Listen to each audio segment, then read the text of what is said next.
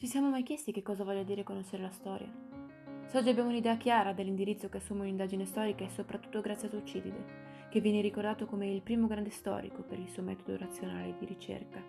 Con la sua razionalità Tucidide individua costanti nel corso degli eventi, e in questo senso comprendere il passato significa capire il presente e anche poter fare ipotesi sul futuro. Non esiste alcuna certezza però, dice Tucidide, perché ci sono altri elementi, imprevedibili, che determinano l'accadere. Questi sono la sorte e le passioni umane, che conducono ad azioni prive di razionalità. Nel descrivere la peste che dilagò nell'Atene del V secolo a.C., Tucidide non manca di far notare come furono l'incertezza e il terrore a indurre il popolo a comportarsi in modo irrazionale. Tucidide insomma si rende conto che la storia non è solo un evento politico e militare, ma è anche pensiero e azione umana. È una considerazione che ci traghetta al vicino Novecento, un'epoca in cui si affermò la novella histoire come nuovo metodo di indagine storica. Si tratta di una storiografia che cominciò a porre molta attenzione alla cosiddetta mentalità umana.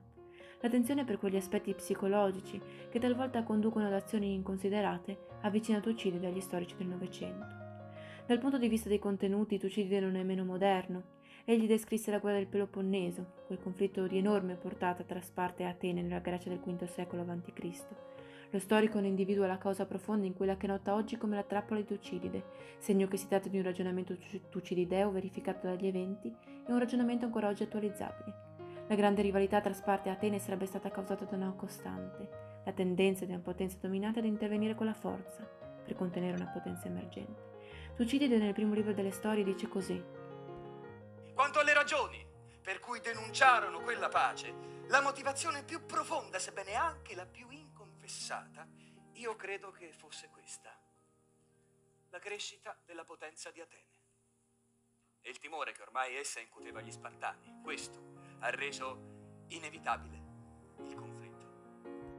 Al giorno d'oggi si parla molto della situazione di tensione commerciale che intercorre tra Cina e Stati Uniti.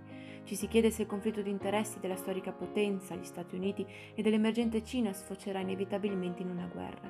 Dobbiamo renderci conto che il fatto stesso che si ragioni su una potenziale degenerazione verso il conflitto significa confermare che la trappola di Tucidide è un'autentica costante storica, che ci si può aspettare nel corso degli eventi. Del resto c'è chi individua una trappola di Tucidide nella lotta alla supremazia tecnica navale tra la Germania imperiale e l'Inghilterra dell'inizio del Novecento.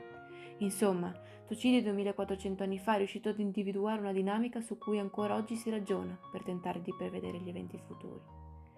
Con la modernità del metodo e con i contenuti estremamente attualizzabili, Tucidide ci ha fornito quegli strumenti che ancora oggi ci sono utili per interpretare il nostro presente.